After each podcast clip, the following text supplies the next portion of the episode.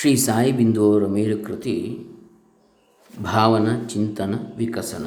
ಅದರಲ್ಲಿ ಈಗಾಗಲೇ ನಾವು ಹದಿನಾರು ಕಂತುಗಳನ್ನು ನೋಡಿದ್ದೇವೆ. ಇವತ್ತು ಹದಿನೇಳನೆಯ ಕಂತು. ಓಂ ಶ್ರೀ ಗುರುಭ್ಯೋ ನಮಃ. ಹರಿ ಓಂ. ಶ್ರೀ ಗಣೇಶಾಯ ನಮಃ. ಡಾಕ್ಟರ್ ಕೃಷ್ಣಮೂರ್ತಿ ಶಾಸ್ತ್ರಿ, ದಂಬೆ, ಪುಣಚ, ಬಂಟ್ವಾಳ ತಾಲೂಕು, ದಕ್ಷಿಣ ಕನ್ನಡ ಜಿಲ್ಲೆ ಕರ್ನಾಟಕ, ಭಾರತ. ಇವತ್ತಿನ ವಿಷಯ ಹರಿ ಓಂ. ಹರಿ ಓಂ ಅಂತೇಳಿ ನಾವು ಹೇಳುವಂಥದ್ದು ಸಂಸ್ಕೃತದಲ್ಲಿ, ಕನ್ನಡದಲ್ಲಿ. ಇಂಗ್ಲೀಷ್ನಲ್ಲಿ hurry H U R R Y home H O M E hurry, home ಅಂದರೆ ಇಲ್ಲಿರುವುದು ಸುಮ್ಮನೆ ಅಂಥೇಳಿ ಅಲ್ಲಿರುವುದು ನಮ್ಮನೆ, ಇಲ್ಲಿರುವುದು ಸುಮ್ಮನೆ. ನಮ್ಮ ಮನೆಯಲ್ಲಿದೆ ಅಂತ ಹೇಳಿದರೆ ಆ ಭಗವಂತನ ಪರಮಧಾಮದಲ್ಲಿ ಇದೆ ಅದನ್ನು ಹರಿಗೆ, ಹರಿ ಅಂದರೆ ತ್ವರೆ ಮಾಡಿ, ಹೋಮ್ ಎಲ್ಲಿಗೆ? ಅಲ್ಲಿಗೆ ಹೋಗಲಿಕ್ಕೆ. ಮೋಕ್ಷಧಾಮಕ್ಕೆ ಹೋಗಲಿಕ್ಕೆ ಈಗಿಂದಲೇ ಪ್ರಾರಂಭಿಸಿ ನಿಮ್ಮ ಪ್ರಯಾಣವನ್ನು ಅಂತೇಳಿ. ಹರಿ ಹೋಮ್ ಹರಿ ಓಂ, ಮನೋಯಾತ್ರೆ, ಇವತ್ತಿನ ವಿಚಾರ. ಅಂದರೆ ಮನವು ವಾಸ್ತವ ಜಗತ್ತಿನಿಂದ ಹಿಂತಿರುಗಲಿ, ಅಂತರಂಗದ ಆಳದಲ್ಲಿ ಇಳಿಯಲಿ ಒಳ ಬಯಲಲ್ಲಿ ಸರ್ವವು ವಿಲೀನವಾಗಲಿ. ವಿವೇಕಾನಂದರು ಒಮ್ಮೆ ಹೇಳಿದ್ದಾರೆ, ಮೂರ್ಖ ಮತ್ತು ಜ್ಞಾನಿ ತೋರಿಕೆಗೆ ಒಂದೇ, ಇಬ್ಬರಿಗೂ ದೇವರು ಬೇಡ. ನಾನು ಮೂರ್ಖನೇ? ಅಲ್ಲ, ನಾನು ಜ್ಞಾನಿಯೇ? ಅಲ್ಲ, ನಾನೇನು? ಎರಡೂ ಸ್ವಲ್ಪ ಸ್ವಲ್ಪ. ಅಂದ ಮೇಲೆ ನನಗೆ ದೇವರು ಅಥವಾ ದೋಣಿ ಬೇಕು. ಮೂರ್ಖನ ಮನಸ್ಸು ಹೊಂಡದ ನೀರಿನಂತೆ. ಜ್ಞಾನಿಯ ಮನಸ್ಸು ನಿರ್ಮಲ ಸಾಗರದಂತೆ. ಹೊಂಡದ ನೀರಿನಲ್ಲಿ ಚಾಲನೆ ಇಲ್ಲ. ಹೊಂಡವು ಜಡಚೇತನ ಸಾಗರವು ಜೀವಂತ ಚೇತನ. ಮನಸ್ಸು ಹೊಂಡದ ನೀರಾಗಬಾರದು. ಅದು ಹರಿಯುವ ನೀರಾಗಬೇಕು. ಹೊಂಡದ ನೀರು ಸ್ಥಗಿತ, ಕೊಳಕು, ದುರ್ವಾಸನೆ ಕ್ರಿಮಿಕೀಟಗಳ ಆಗರ ರೋಗಗಳ ಉತ್ಪತ್ತಿ. ಹರಿಯುವ ನೀರು ಶುದ್ಧ ಚಾಲನೆ ಇದೆ. ಅದಕ್ಕೆ ಅನೇಕ ಪ್ರದೇಶಗಳು, ಅನೇಕ ತಿರುವುಗಳು, ಒಮ್ಮೆ ರೌದ್ರ, ಒಮ್ಮೆ ಸೌಮ್ಯ ಕೊನೆಗೆ ಸೇರುವುದು ಸಾಗರ. ನಮ್ಮ ಬದುಕಿಗೆ ಅರ್ಥ ಬರಬೇಕಾದರೆ ಅದಕ್ಕೆ ಚಾಲನೆ ಬೇಕು, ಅನುಭವ ಬೇಕು, ಅವಕಾಶ ಬೇಕು, ಸಾಧನೆ ಬೇಕು. ಹರಿಯುವ ನೀರು ನೋಡಲು ಚೆಂದ. ನದಿ ತೀರಗಳಲ್ಲೇ ಅನೇಕ ಸಂಸ್ಕೃತಿಗಳು ಹುಟ್ಟಿಕೊಂಡವು ಬೆಳೆದವು. ಎಮ್ಮೆಯ ಮನಸ್ಸು, ಜ್ಞಾನಿಯ ಮನಸ್ಸು ಇಬ್ಬರದು ಒಂದು ರೀತಿಯಲ್ಲಿ ಸಮಾಧಿ ಸ್ಥಿತಿಯೇ. ಅವು ನಿಂತಿರ್ತವೆ ಎಮ್ಮೆ ಮನಸ್ಸು ಜಡದಲ್ಲಿ, ಅಜ್ಞಾನದಲ್ಲಿ ನೆಲೆಯಾಗಿ ನಿಂತಿದೆ. ತಮಸ್ಸು. ಜ್ಞಾನಿಯ ಮನಸ್ಸು ಎಚ್ಚರದಲ್ಲಿ, ಅರಿವಿನಲ್ಲಿ, ಮೂಲದಲ್ಲಿ ನಿಂತಿದೆ. ಎರಡು ಮನಸ್ಸುಗಳು ಶೂನ್ಯವೇ. ಒಂದು ಏನೂ ಗಳಿಸದೇ ಶೂನ್ಯವಾಗಿದೆ, ಇನ್ನೊಂದು ಗಳಿಸಿದ್ದನ್ನೆಲ್ಲ ಕಳಚಿ ಶೂನ್ಯವಾಗಿದೆ. ಎಮ್ಮೆಗೆ ಧ್ಯಾನ, ಮೌನ ಬೇಡ. ಎಮ್ಮೆಯ ಮನಸ್ಸುಳ್ಳವರಿಗೂ ಧ್ಯಾನ, ಮೌನ ಹೇಳುವುದು ಸರಿಯಲ್ಲ. ಧ್ಯಾನ, ಮೌನಗಳ ಉದ್ದೇಶ ಮನಸ್ಸನ್ನು ನಿಲ್ಲಿಸುವುದು. ಎಮ್ಮೆ ತಮ್ಮಣ್ಣರಿಗೆ ಜಗತ್ತಿನ ಯಾವ ಬಾಧೆಯೂ ತಟ್ಟದ ಕಾರಣ ಮನಸ್ಸನ್ನು ನಿಲ್ಲಿಸುವ ಪ್ರಶ್ನೆಯೇ ಇಲ್ಲ. ಎಮ್ಮೆಯಿಂದ ಉಪಯೋಗವಾಗಬೇಕಾದರೆ ಚಾವಟಿ ಹಿಡಿಯಬೇಕು. ಜಡವನ್ನು ತಾಮಸವನ್ನು ಹೊಡೆದು ಚಟುವಟಿಕೆಗೆ ಗುರಿ ಮಾಡಬೇಕು. ಹಾಗೆಯೇ ಆಲಸಿಗಳಿಗೆ ವಿರಾಮ ಕೊಡಬಾರದು. ಅವರಿಗೆ ಕರ್ಮಕ್ಷೇತ್ರ ಬೇಕು, ಕಾರ್ಯಗಳಿಗೆ ಗುರಿ ಮಾಡಬೇಕು. ಕಾರ್ಯಗಳನ್ನು ಮಾಡಿ ಮಾಡಿ ದೇಹ ದಣಿದಾಗ ಕಾರ್ಯಗಳ ಒತ್ತಡಗಳಿಂದ ಮನಸ್ಸಿನ ಹದವನ್ನು ಕಳೆದುಕೊಂಡಾಗ ಅವರಿಗೆ ವಿರಾಮ ಬೇಕು. ಅಂತಹವರ ತೊಯ್ದಾಡುವ ಮನಸ್ಸನ್ನು ನಿಲ್ಲಿಸಲು ಧ್ಯಾನ ಮೌನಗಳು ಬೇಕು. ಧ್ಯಾನ ಮೌನಗಳೆಂದರೆ ಒಂದು ರೀತಿ ಮನೆ ಸೇರಿಕೊಂಡಂತೆ. ಮನೆ ಸೇರಿದಾಗಲೇ ಶಾಂತಿ ಸೋಪಾನ. ನಮ್ಮ ಚಾಲನೆಗಳು, ಕಾರ್ಯಗಳು, ಪ್ರಯಾಣಗಳು ಕೊನೆ ಇಲ್ಲದಂತಾಗಿ ನಮಗೆ ದಣಿವನ್ನು ತಂದಿವೆ. ದಣಿವಾದಾಗ ಕಾರ್ಯನಿಷ್ಠರಾಗಬಾರದು. ದಣಿವನ್ನು ತೀರಿಸಿಕೊಂಡಾಗಲೇ ಕಾರ್ಯಗಳಲ್ಲಿ ಉತ್ಕೃಷ್ಟತೆ ಬರುವುದು. ಅಲ್ಲಿದೆ ನಮ್ಮ ಮನೆ, ಇಲ್ಲಿಗೆ ಬಂದೆ ಸುಮ್ಮನೆ ಎಂದರು ದಾಸರು. ನೋಡಿ, ಇದನ್ನೇ ಅವರು ಹೇಳ್ತಾರೆ ಸಾಹೇಬಿಂದು ಅವರು. ಆಲಸಿಗಳು ಮನೆ ಬಿಟ್ಟು ಬೇರೆ ಹೋಗುವುದೇ ಇಲ್ಲ. ಅವರು ಇದ್ದಲ್ಲೇ ಇದ್ದುಕೊಂಡು, ಬಿದ್ದುಕೊಂಡು ಉಂಡು ಕಾಲ ಕಳೆಯುವರು. ಅವರ ಪ್ರಯಾಣ ಇದ್ದಲ್ಲೇ. ಚಟುವಟಿಕೆಗಳಲ್ಲಿ ತೊಡಗಿಸಿಕೊಂಡವರು ಯಾತ್ರೆಯಲ್ಲಿ ನಿರತರಾಗಿರ್ತಾರೆ ಒಂದು ಹೊರಗಿನ ಬಹಿರಂಗದ ಯಾತ್ರೆ, ಇನ್ನೊಂದು ಒಳಗಿನ ಅಂತರಂಗದ ಯಾತ್ರೆ.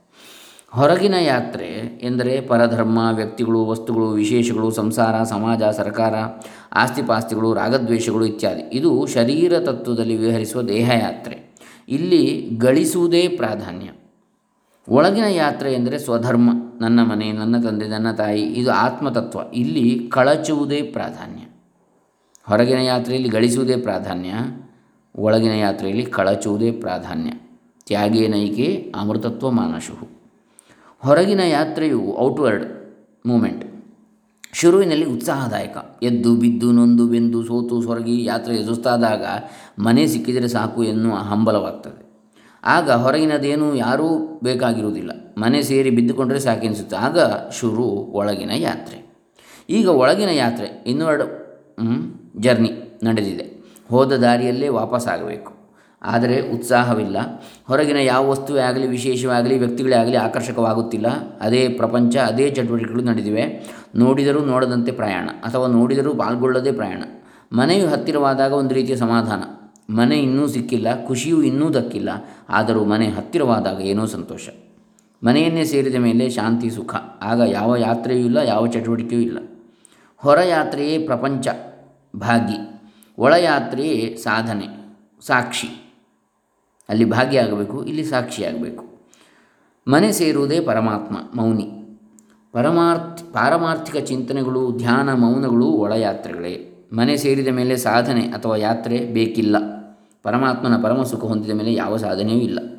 ನಾನೊಂದು ಫಸ್ಟ್ ಕ್ಲಾಸ್ ಟ್ರೈನ್ ಟಿಕೆಟ್ ಬೆಂಗಳೂರಿಗೆ ಬೆಂಗಳೂರಿನಿಂದ ಮುಂಬೈಗೆ ತೆಗೆದುಕೊಂಡಿದ್ದೇನೆ. ಬೇಗ ಹೋಗಬೇಕು, ಗುರಿ ಸೇರಬೇಕೆನ್ನುವ ಸಂಕಲ್ಪ. ಆದರೆ ಮುಂದಿನ ಊರಿನಲ್ಲಿ ಟ್ರೈನ್ ನಿಂತಾಗ ಏನನ್ನೂ ನೆನೆಸಿಕೊಂಡು ಅಲ್ಲಿ ಇಳಿಯುತ್ತೇನೆ. ಸಲ್ಲದ ಸಂಬಂಧಪಟ್ಟಿಲ್ಲದ ಚಟುವಟಿಕೆಗಳಲ್ಲಿ ಭಾಗವಹಿಸ್ತೇನೆ ಲಾಭವೇನೂ ಆಗಲಿಲ್ಲ. ಆದದ್ದು ಹಣ ವ್ಯಯ.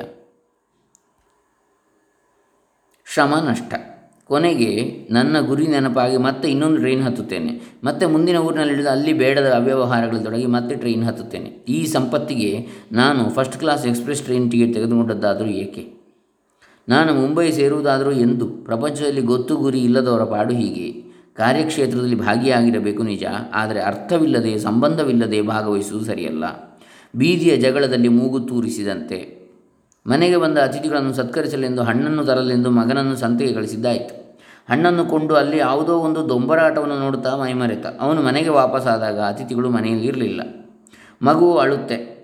ಸಂತೈಸಲು ಆಟದ ಸಾಮಾನುಗಳನ್ನು ಕೊಟ್ಟಾಗ ಅದು ಅಳು ನಿಲ್ಲಿಸುತ್ತೆ, ಮತ್ತೆ ಅಳುತ್ತೆ. ಆಗ ಏನನ್ನು ಕೊಟ್ಟರೂ ಸುಮ್ಮನಾಗುವುದಿಲ್ಲ. ತಾಯಿಯೊಬ್ಬಳೇ ಮಗುವನ್ನು ಸಂತೈಸಬಲ್ಲಳು ಅಂತೆಯೇ ನಮ್ಮ ಅಳುಗಳು, ಆಕ್ರಂದನಗಳು, ಅವು ಬಹಿರಂಗದ ಯಾತ್ರೆಯಲ್ಲಿ ಮನೆ ಸೇರುವುದೇ ತಾಯಿಯ ಸಾಂತ್ವನ.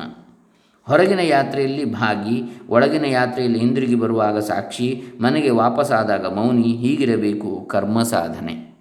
ಗೃಹಸ್ಥಾಶ್ರಮದಲ್ಲಿ ಎಲ್ಲರೂ ಭಾಗಿಗಳೇ. ಇದು ಕರ್ಮಕ್ಷೇತ್ರ. ಶ್ರಮದಾನ ಮುಖ್ಯ. ಒಳ್ಳೆಯ ಕಾರ್ಯಗಳು ನಡೆದರೆ ಚೆನ್ನ, ಕೆಟ್ಟ ಕಾರ್ಯಗಳಿಗೆ ಇವೆ ಪೆಟ್ಟುಗಳು.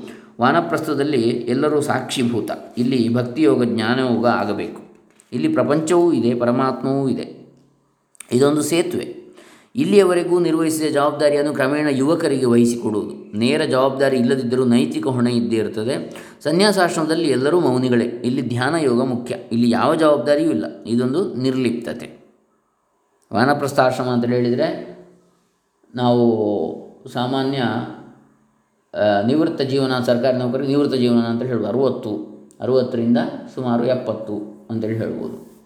ಆ ಬಳಿಕ ಎಪ್ಪತ್ತರ ಮೇಲೆ ಸನ್ಯಾಸ ಆಶ್ರಮದಲ್ಲಿದ್ದಾಗ ನಿರ್ಲಿಪ್ತರಾಗಿರಬೇಕು. ಯಾವುದಕ್ಕೂ ತಲೆ ಕೊಡಬಾರ್ದು. ಅಲ್ಲಿವರೆಗೆ ಜವಾಬ್ದಾರಿಯನ್ನು ಇನ್ನೊಬ್ಬರಿಗೆ ಕೊಟ್ಟರೂ ಅದನ್ನು ಸೂಕ್ಷ್ಮವಾಗಿ ಗಮನಿಸ್ತಾ ತಕ್ಕಷ್ಟು ಸಲಹೆ ಸೂಚನೆಗಳನ್ನು ಕೊಡ್ತಾ ಇರಬೇಕು ವಾನಪ್ರಸ್ಥ ಆಶ್ರಮದಲ್ಲಿ. ಸನ್ಯಾಸಾಶ್ರಮದಲ್ಲಿ ಯಾವುದೂ ಇಲ್ಲ, ನಮ್ಮಷ್ಟಕ್ಕೆ ನಾವು. ಭಾಗಿ, ಸಾಕ್ಷಿ, ಮೌನಿ ಈ ಮೂರು ಅಂಶಗಳನ್ನು ಮತ್ತು ವರ್ಣಾಶ್ರಮಗಳನ್ನು ವಿಭಜನೆ ಮಾಡದೆ ಏಕಕಾಲದಲ್ಲಿ ಮೈಗೂಡಿಸಿಕೊಂಡವರು ಮಹಾನುಭಾವರೇ. ಎಲ್ಲರೂ ಕಾರ್ಯಪ್ರವೃತ್ತರಾಗಿರಬೇಕು ಅಂದರೆ ಎಲ್ಲರೂ ಭಾಗಿಯಾಗಬೇಕು. ದೂರದೃಷ್ಟಿ ಇರಬೇಕು, ಜೊತೆ ಜೊತೆಗೆ ಸಾಕ್ಷಿ ಭಾವ ಮೂಡಬೇಕು. ನಾನು ಪ್ರಪಂಚ, ನಾನು ಭಗವಂತ. ನಾನು ಕಾರ್ಯ, ಅವು, ಇವುಗಳು ಭಾವ ವಿಚಾರಗಳ ಸಂಯೋಜನೆ, ನಮ್ಮ ದೃಷ್ಟಿಕೋನಗಳಲ್ಲಿ ಒಳದೃಷ್ಟಿಗಳಲ್ಲಿ ಅಗತ್ಯವಾದ ಮಾರ್ಪಾಟಾಗಬೇಕು. ಪರಮಾತ್ಮನನ್ನು ಸೇರುವುದು, ಸಾಗರವನ್ನು ಸೇರುವುದು, ಮನೆಯನ್ನು ಸೇರುವುದು ಎಲ್ಲವೂ ಅದೇ ಸಂಗತಿಯೇ. ಅರಿವಿನಲ್ಲೇ ಅಸ್ತಿತ್ವ, ಅರಿವಿನಲ್ಲಿ ಅರಿವು ಇರಬೇಕು. ನಮ್ಮ ಅರಿವು ಆ ಸರ್ವ ಮೂಲವಾದ ಅರಿವಿನಲ್ಲಿ ಇರಬೇಕು ಅಂತ ಯಾವಾಗಲೂ.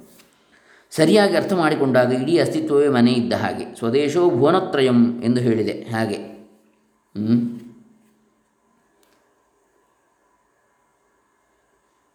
ಬಾಂಧವಾ ಶಿವಭಕ್ತಾಶ್ಚ ಸ್ವದೇಶೋ ಭುವನತ್ರಯಂ ಅಂತೇಳಿ ಹೇಳಿದ್ದಾರೆ.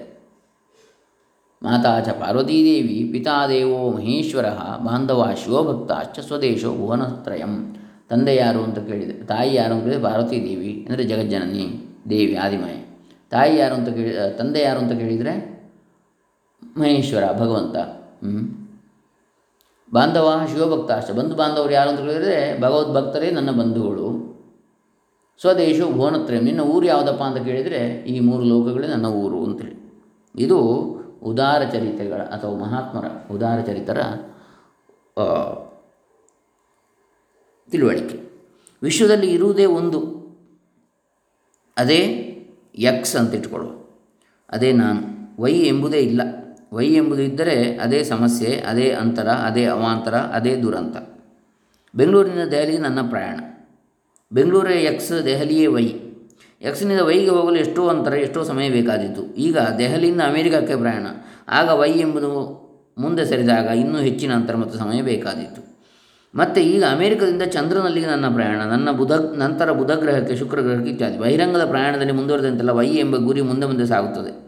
ಆದರೆ ನಾನು ಹೊರಟು ಬಂದ ಕೇಂದ್ರ ಸ್ಥಾನವಾದ ಎಕ್ಸ್ ಮಾತ್ರ ಶಾಶ್ವತ. ಅದರಲ್ಲಿ ಬದಲಾವಣೆ ಇಲ್ಲ.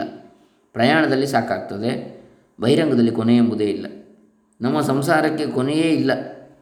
ಆಗ ವಾಪಸ್ಸಾಗ್ತೇನೆ ವಾಪಸ್ಸಾದಾಗ ನನಗೆ ಮತ್ತೆ ಎಕ್ಸ್, ಅದೇ ನಾನು. ನಾನು ನನ್ನಿಂದಲೇ ದೂರವಾದಾಗ ಈತಿ ಬಾಧೆಗಳು. ನಾನು ನನ್ನಿಂದಲೇ ದೂರವಾದಾಗ ಈತಿ ಬಾಧೆಗಳು ಬರ್ತವೆ. ನಾನು ಏನು, ನಾನು ಯಾರು ಎಂಬುದನ್ನು ತಿಳ್ಕೊಂಡು ಅದರಲ್ಲೇ ಸ್ಥಿರವ, ಸ್ಥಿರವಾಗಿದ್ದರೆ ಆವಾಗ ಯಾವ ತೊಂದರೆಯೂ ಇಲ್ಲ. ನಾನು ನನ್ನನ್ನೇ ಸೇರಿದಾಗ ಆತ್ಮ ಸಾಕ್ಷಾತ್ಕಾರ ಎಕ್ಸ್ ಮತ್ತು ವೈ ಎಂಬ ಎರಡಂಶವಿದ್ದರೆ ಸಂಬಂಧ. ವೈ ಇಲ್ಲದಿದ್ದರೆ ಎಕ್ಸ್ ಒಂದೇ ಇದ್ದರೆ ಸಂಬಂಧವೇ ಇಲ್ಲ. ಆದ್ದರಿಂದ ಈ ಅಶಾಶ್ವತವಾದ ವೈ ಎಂಬ ಸಂಸಾರ ಸಂಬಂಧಗಳನ್ನು ಮಾನಸಿಕವಾಗಿ ಗೀತು ಹಾಕಬೇಕು. ಇರುವುದು ಒಂದೇ ಸಂಬಂಧ, ಅದು ನನಗೆ ನಾನೇ. ಆಗ ನನ್ನಲ್ಲಿ ಯಾವ ಅಪೇಕ್ಷೆ ಉಳಿದಿತ್ತು ಯಾವ ವಾಸನೆ ಉಳಿದಿತ್ತು ಆ ಯಕ್ಷನ್ನು ಅರಿಯಬೇಕಾದರೆ ಮೌನದಿಂದ ಮಾತ್ರ ಸಾಧ್ಯ. ಅದಕ್ಕಾಗಿ ಒಳಗೊಳಗೆ, ನಮ್ಮೊಳಗೆ ಅವಿತಿರುವ ಅಂತಃಪುರಕ್ಕೆ ಕಾಲಿಡಬೇಕು. ಅದು ಗುಹೆಯಂತೆ ಗುಹ್ಯವಾಗಿದೆ. ನಿಹಿತಂ ಗುಹಾಯಾಂ ಪರಮೇ ವ್ಯೋಮನ್ ಅಂತ ಹೇಳ್ತದೆ ವೇದಗಳು ಕೂಡ. ಬಹುಶಃ ನನ್ನಲ್ಲಿ ನಾನು ಇಳಿದು ಮುಳುಗಿದಾಗ, ನನ್ನ ತನ್ನ ಸಂಪೂರ್ಣವಾಗಿ ಕರಗಿ ಹೋದಾಗ ಅಹಂ ಮಮ ಇವುಗಳನ್ನು ಬಿಟ್ಟಾಗ ಉಳಿಯುವುದೇ ಪರಮಾತ್ಮ. ಆನಂದ ಸ್ಥಿತಿ. ಅದು ನನ್ನ ನಿಜ ಸ್ವರೂಪ. ಬಹಿರಂಗದ ಆವರಣಗಳನ್ನೆಲ್ಲ ಕಳಚಿದಾಗಲೇ ಅಂತರಂಗದ ಸವಿ. ಅದೇ ಅರವಿಂದ. ಅದೇ ಅರಿವಿನ ಆನಂದ. ಪ್ರೀತಿಸೋಣ, ಪ್ರಾರ್ಥಿಸೋಣ, ಧ್ಯಾನಿಸೋಣ. ಧನ್ಯರಾಗೋಣ. ಇದು ಇವತ್ತಿನ ವಿಚಾರ.